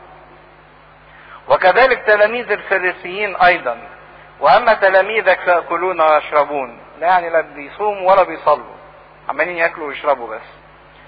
فقال لهم أتقدرون أن تجعلوا بني العرس يصومون؟ ما دام العريس معهم. الصوم ده فيه معناه تذلل. التذلل ده عايز يقودنا إلى إيه؟ لكن هو شبه نفسه بالعريس. قال لهم مش ممكن يبقى فيه فرح والناس صايمه فرح معناه إن العريس موجود. لكن لما يترفع العريس ولكن ستأتي أيام حين يرفع العريس عنهم فحينئذ يصومون في تلك الأيام. يعني المسيح ما رفضش مبدأ الصيام. ده بداية لكن حط مفهوم جميل للصيام. أول مفهوم للصيام من خلال كلمة العريس. عايز يقول لنا إن الصيام ليس حرمانا بل هو حب. الصيام مش حرمان لكن هو بالدرجة الأولى موضوع حب. هدف الصوم مش مجرد ممارسة نسكيات وعبادة بل هدف الصوم التمتع بالاتحاد بالعريس هدف الصوم اللي أنا بصومه مش لأنه مفروض عليا أو واجب عليا أو إن أنا أقوي إرادتي أو إن أنا معرفش أعمل إيه زي ما الناس بتقوله أو إن أنا أصح وصحتي تتحسن. لا ده مش هدف الصوم خالص. هدف الصوم هدف الصوم هو التمتع بالاتحاد بالعريس إن أنا أصل إلى العريس. عشان كده الصوم ما هواش وسيلة اسف ما هواش هدف. مش point هتتحسب للإنسان. أنت صمت 55 يوم هتاخد ال 55 point. أنت صمت ال 40 هتاخد 40 والحسنات تذهب السيئات زي ما بيقولوا يعني. صمت للساعة 3 بعد الظهر يبقى ثوابك أكبر من اللي صام لحد 12 وأكبر من اللي ما صامش انقطاعي خالص. دي الفكرة اللي إحنا بنعيشها وبنحاول ان إحنا ننفذها ان الصيام وسيلة لكسب الحسنات أو لكسب بر قدام الله اطلاقا. الصوم مش هدف ولا فريضة فرضت على الإنسان لكن الصوم وسيلة. وفي فرق بين الهدف يتحول إلى وسيلة أو الوسيلة تتحول إلى هدف. الوسيلة معناها انها بتقودنا طريقة بتوصلنا. مش علشان ان يكون لينا بر لكن علشان نتحد بالمسيح اللي هو البر الحقيقي. عشان كده الصوم ده عمل يختص بعلاقتنا بالله. مش عمل يختص بالناس اطلاقا. عشان كده هو عمل سري بيني وبين ربنا وده اللي قاله المسيح متى صمت فصوم فين؟ في الخفاء وأبوك الذي يرى في الخفاء يجابيك علانية مش إحنا زي الآخرين اللي يصوم يقول الحمد لله أنا صايم. أنت صايم زيي أصل أنا صايم. هو عنده ده ثواب إنه بيدعو للإيه؟ للصوم. لكن إحنا عندنا الصوم مش كده. الصوم لا يظهر لا تظهر للناس صائما لأن دي علاقة سرية بينك وبين الله. متى صمت ادهن رأسك واغسل وجهك لكي لا تظهر للناس صائما عشان كده هو عمل سري في الخفاء لا يظهر للآخرين لأنه لو ظهر للآخرين يبقى عندنا إحنا فقط قيمته فقط قيمته الروحية. لو أنا اعلنته للآخرين يبقى ملوش قيمة. عشان كده الصوم ما هواش عمل لمجاراة الناس. لقيت الناس صايمة فأنا صمت كمان. معاهم حتى لو كانت المجاراة دي للكنيسة. مش عشان الكنيسة صايمة أنا صايم. أنا مش بقلد مش بحاكي. لكن أنا بصوم لأن الصوم ده احتياجي. الصوم ده احتياجي. علاقتي السرية للاتحاد بالعريس. ما أخطر الناس اللي بتصوم مجرد محاكاة ومجاراة للآخرين أو للكنيسة. الصوم لابد أن يكون غير منظور كشرط أساسي. ما يبقاش منظور من الناس عشان ينظر من الله. علشان ينظر من الله. لابد انه يكون غير منظور من الناس. دي علاقة سرية علاقة الاتحاد. ثم ده عمل مقدم لله وحده. ذبيحة حب من الإنسان لله. إذا كان الإنسان من جسد ونفس وروح فمعنى الصوم إن الجسد والنفس والروح بتتفرغ تفرغ كامل وتام للاتجاه ناحية العريس ناحية الحب. عشان كده صوم ايا كان درجته حتى للساعة ستة بالليل لكن خالي من حب ناحية ربنا لا ينظر من الله اطلاقا. الجسد في حالة تخصيص لله ممتنع عن الطعام لأنه ملتفت لله. النفس الصيمة هي اللي ممتنعة عن اللذة ايا كانت اللذة والمتعة لأنها ملتفتة إلى الله. الروح ملتصقة بربنا. عشان كده زي ما الكنيسة بتعلمنا إن الصوم يرتبط على طول بالإيه؟ بالصلاة لأن الصلاة دي هي اللي بتلزق الروح بالله تقود النفس للاتحاد بالله. ما ينفعش الإنسان يصوم من غير ما يصلي. فحالة تخصيص للجسد والنفس والروح إنها تكون لهذا العريس. كلمة تخصيص يعني تقديس. عشان كده الإنسان اللي بيصوم الصوم الروحاني كما أوجده الله تصير تلك الروح وهذه النفس وهذا الجسد مخصص لله مستحب بالله ملتصق به. من هنا يبقى الصوم ده اختبار هام وخطير جدا في حياة كل إنسان مسيحي.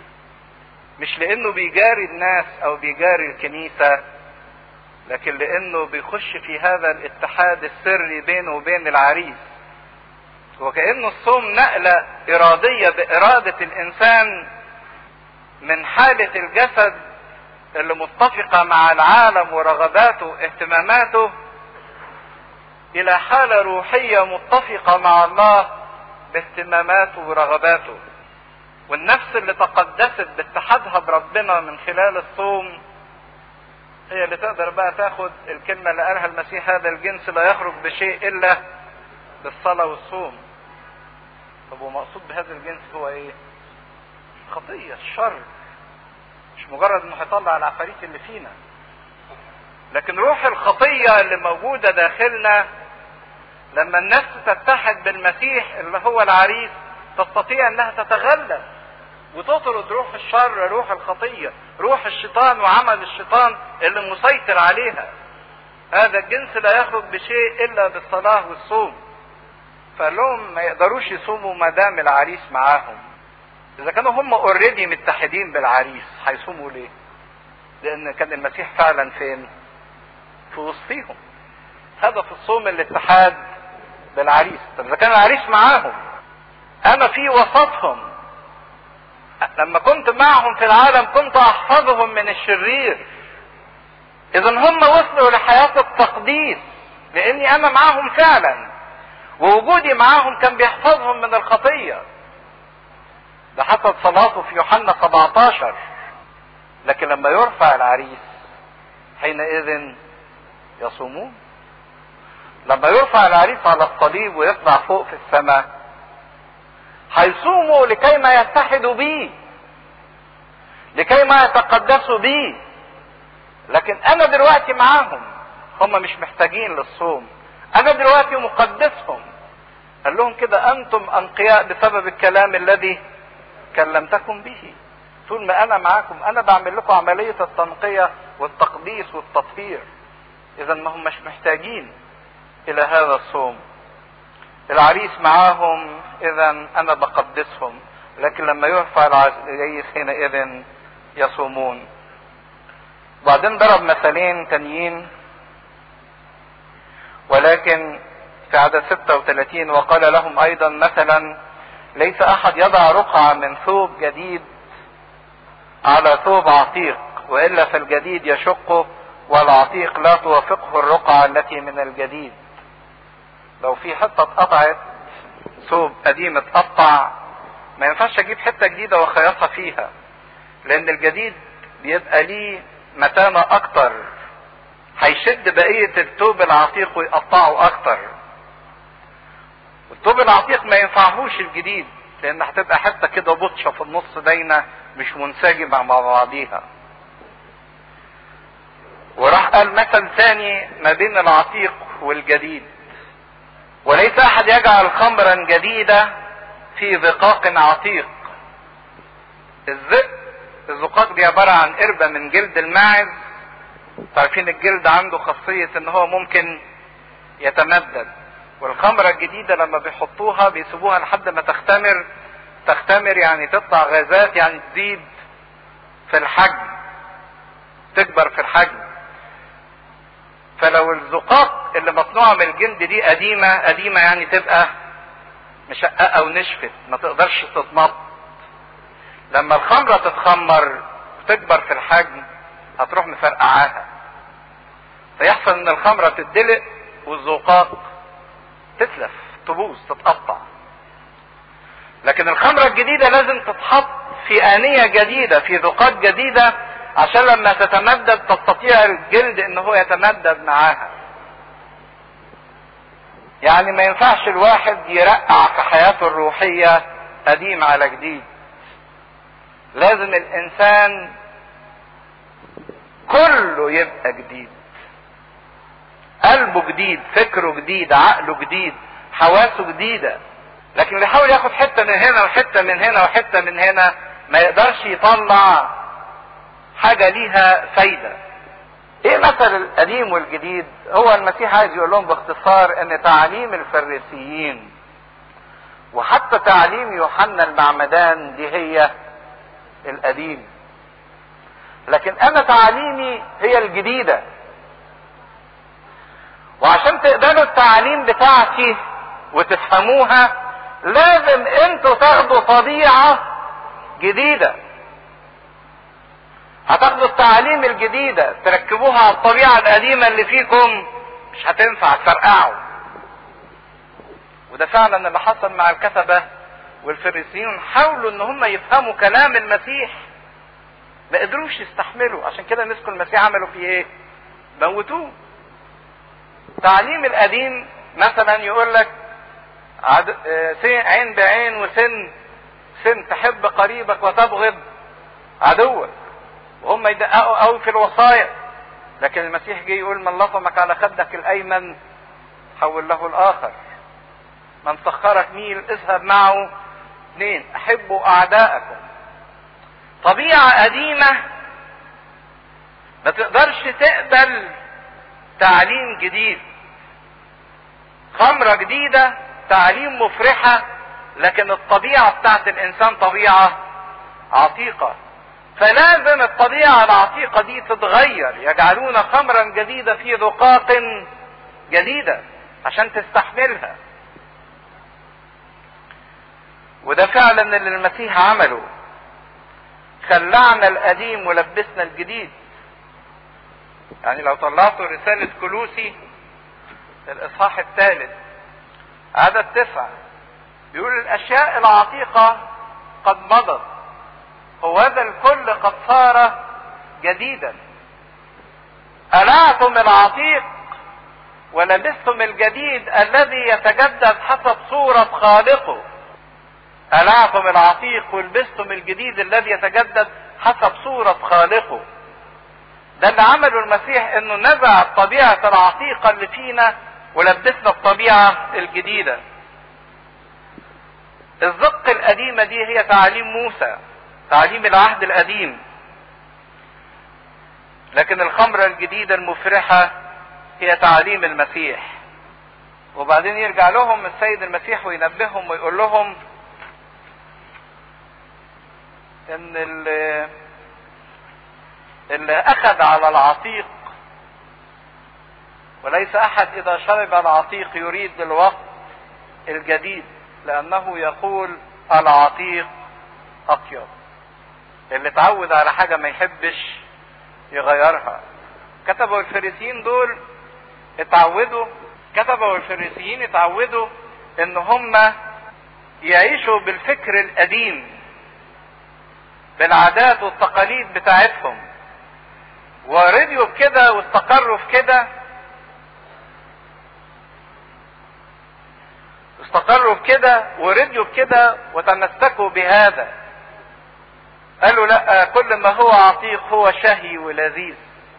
ومعروف الناس يقول لك إن الخمرة المعتقه طعمها حلو. لكن في خمرة جديدة اللي حولها المسيح في عرس قانا الجليل لما دقوها لقوا إن هي إيه؟ أطيب وأحسن. بالرغم من الغير متعارف عليه عند هؤلاء الناس اليهود.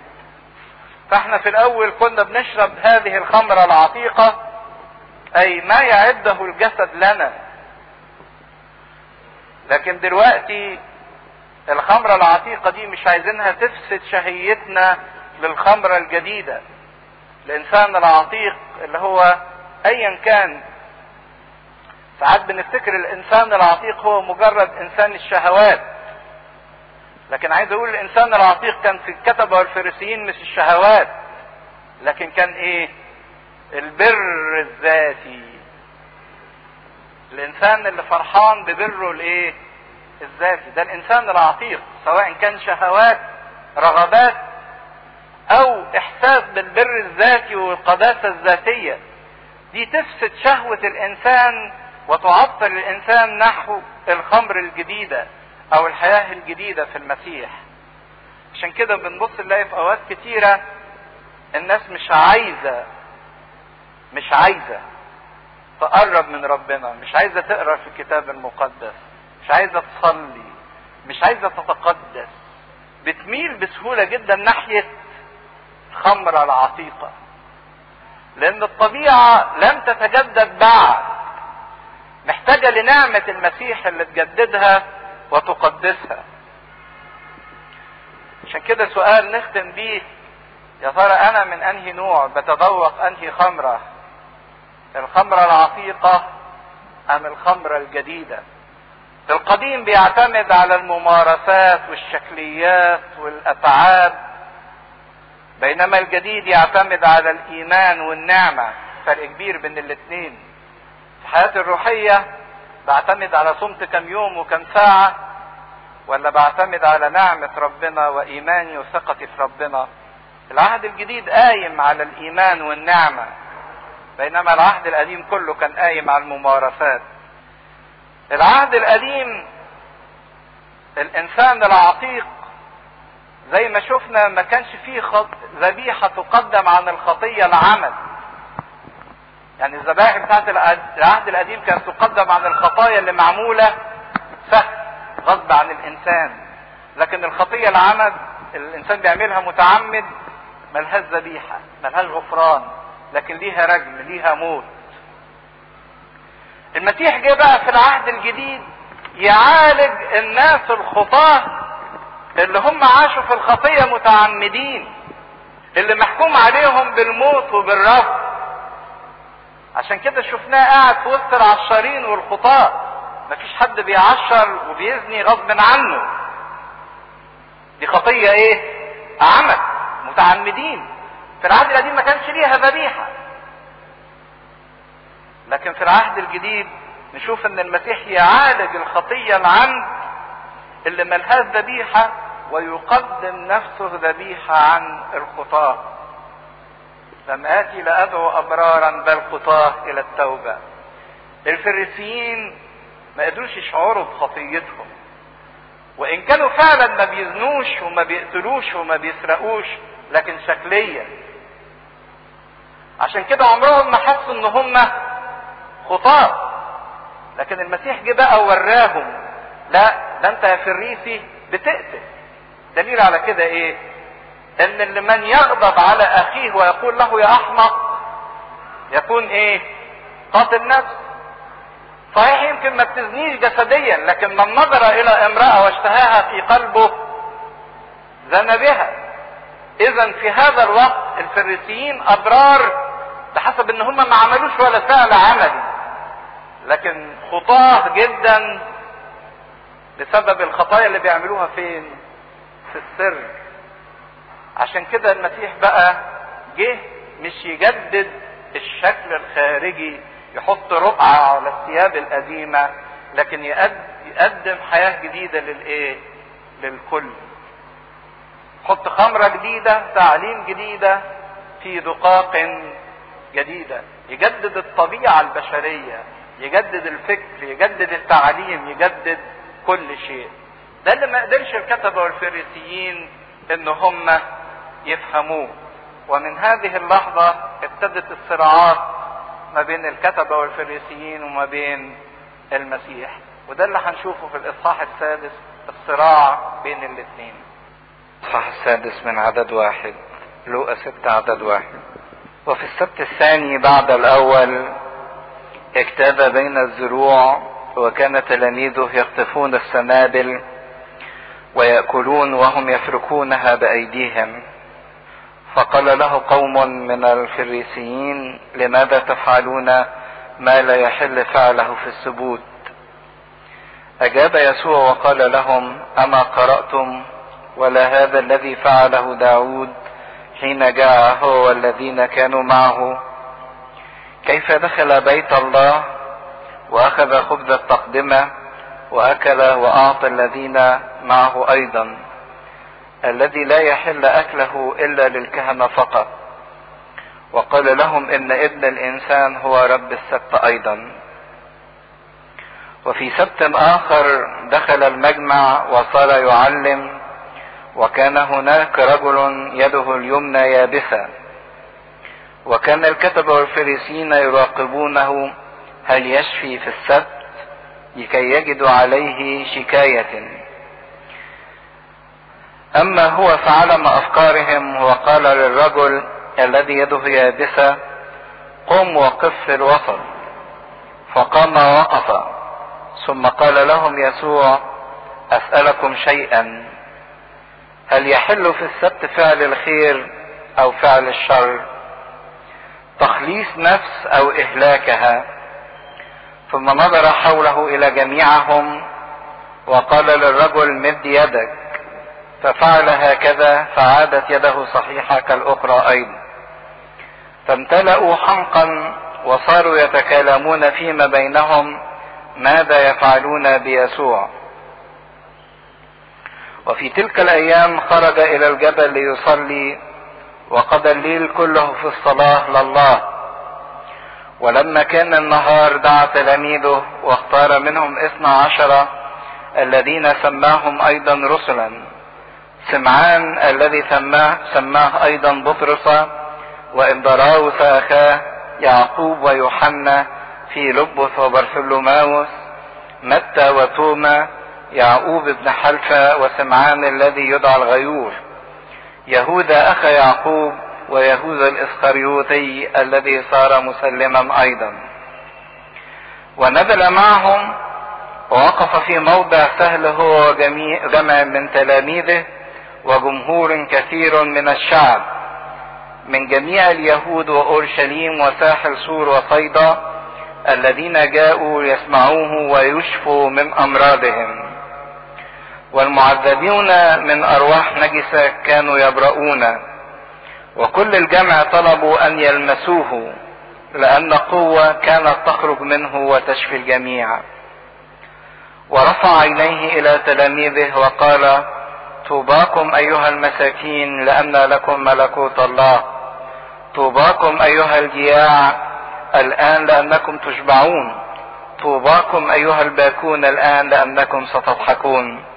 طوباكم إذا أبغضكم الناس وإذا أفرضوكم وعيروكم واخرجوا اسمكم كشرير من أجل ابن الإنسان. افرحوا في ذلك اليوم وتهللوا فهوذا أجركم عظيم في السماء. والمجد لله دائما ابديا آمين. شفنا المرة اللي فاتت دعوة السيد المسيح للاوي اللي هو متى العشار والحوار اللي دار ما بين السيد المسيح وما بين الفريسيين حوالين موضوع الصوم. وانتهى الحوار بالمثل اللي قاله المسيح ان الخمر الجديدة ما يقدروش يحطوها في زقاق عتيقة. لأنها الزقاق العتيقه لن تتحمل الخمر الجديدة هتتشقق والخمر تتكب وتتلف. ومن أول الحديث اللي دار ما بين المسيح وما بين الفريسيين في هذا الموضوع في معلمنا لوقا يسجل لنا الصراع الواضح ما بين القديم وما بين الجديد. ما بين العتيق الممثل في ناموس موسى حسب ما فهمه الفريسيين والكتبة. وما بين ناموس المسيح أو تعاليم المسيح اللي هي التعاليم الجديدة اللي محتاجة إلى طبيعة جديدة من أجل إن الإنسان يقبلها ويفهمها. وكان الصدام ما بين العتيق والجديد ظهر في خلال موضوع السبت وما يجري من مراسم أو من تحذيرات في يوم السبت. فمعلمنا لوقا بيحكي موقفين. الموقف الأولاني يقول وفي السبت الثاني بعد الأول اجتاب بين الزروع. زي ما شفنا إن معلمنا لوقا كان مؤرخ دقيق جدا وبيحط التواقيت مظبوطة بيقول في السبت الثاني بعد الأول. إيه هو السبت الأول وإيه هو السبت الثاني؟ السبت الأول في السنة هو السبت العظيم اللي بيجي في عيد الفصح. اللي بيجي في عيد الفصح. ده بيسموه السبت الأول. السبت الثاني هو السبت الذي يليه. وزي ما إحنا عارفين إن الفصح بيجي في نص شهر نيسان فيكون السبت الثاني تقريبا في أواخر شهر نيسان اللي هو شهر إبريل وهذا الميعاد هو ميعاد نضج سنابل القمح وكانت الشريعة بتبيح للناس اللي ماشيين في الغيطان إن هم ممكن ياكلوا من ثمر الغيطان لو جاعوا بل إن ربنا وصى في الناموس في التثنية إن أي واحد صاحب حقل يسيب أطراف الحقل ما يجمعهاش عشان الغريب والأرملة واليتيم والضيف يقدروا ياخدوا احتياجاتهم من أطراف الحقل. فكان أي واحد من حقه ماشي إن هو ياكل لكن ما يجمعش. ياكل من الغيط اللي يكفيه اللي يشبعه لكن ما يجمعش ما يحصدش وياخد في بيته لا. فيبدو إن هم وهم خارجين من المجمع يوم السبت محدش كان عزمهم تلاميذ جاعت وهم ماشيين بين الزروع وكان التلاميذ يخطفون السنابل ويأكلون وهم يفركونها بأيديهم. السنابل تبقى خضرة طرية يفركوها في إيديهم وينفخوا في القش فالقش يطير وياكلوا. الحبوب ينفخوا القشرة تطير وياكلوا الحبوب. فقال لهم قوم من الفريسيين لماذا تفعلون ما لا يحل فعله في الثبوت؟ ليه بتعملوا الشيء المحرم إنه يتعمل يوم السبت؟ طب هم عملوا إيه؟ دول بياكلوا. الحقيقة إن الفريسيين اعتبروا العمل اللي عملوه التلاميذ ده عبارة عن شغل يوم السبت. قطفوا سنابل اعتبروها إن هم حصدوا القمح. اعتبروه ده نوع من الحصاد وممنوع الحصاد في يوم السبت. فركوها بإيديهم ونفخوا القشر. اعتبروا ده نوع من إعداد الطعام. وكان إعداد الطعام ممنوع يوم السبت. ده حسب تقليد اليهود وأعاظم الربيين. كان ليهم ناموس معين هم ألفوه إن ممكن الإنسان يعمل أعمال بسيطة يوم السبت. ممكن ياكل لكن ما يجهزش أكل ما يطبخش. طب ياكلوا يوم السبت إيه؟ يكونوا يوم الجمعة. عاملين استعدادهم وطبخين لكن حرام إن هم يعدوا الأكل في يوم السبت. وما زالوا لحد دلوقتي بعض الأرثوذكس اليهود ما يولعوش نار ابدا علشان يطبخوا يوم السبت. لكن السبت ليه طقوس معينة لكن التلاميذ كانوا جعانين قطفوا السنابل وفركوها فاعتبر الفريسيين إن اللي عملوه ده نوع من الحصاد ونوع من إعداد الطعام. فقالوا ده لا يحل فعله في السبوت اذا أنت وتلاميذك بتكسروا ناموس السبت. فأجاب يسوع وقال لهم أما قرأتم ولا هذا الذي فعله داود حين جاع؟ لو بتلاحظوا من آخر الإصحاح اللي فات والفريسين عمالين يحاولوا يوقعوا ما بين التلاميذ والمسيح يتهموا المسيح عند التلاميذ ويتهموا التلاميذ عند المسيح. فراحوا اتهموا التلاميذ عند المسيح في موضوع الفرق بتاع الزروع. لكن نشوف هنا إن المسيح بيندري في منتهى القوة إن هو يدافع عن التلاميذ بتوعه. ودي صفة إنجيل معلمنا لوقا باستمرار. بتشوفوا شفنا المرة اللي فاتت المرة دي إزاي إن المسيح بيدافع بمنتهى الضراوة عن التلاميذ بتوعه. في كل اتهام كان بيوجه إليهم. اتهموهم المرة اللي فاتت إن هم ما بيصوموش المسيح رد ودافع. المرة دي اتهموهم بأنهم بيكسروا السبت المسيح رد ودافع عنهم.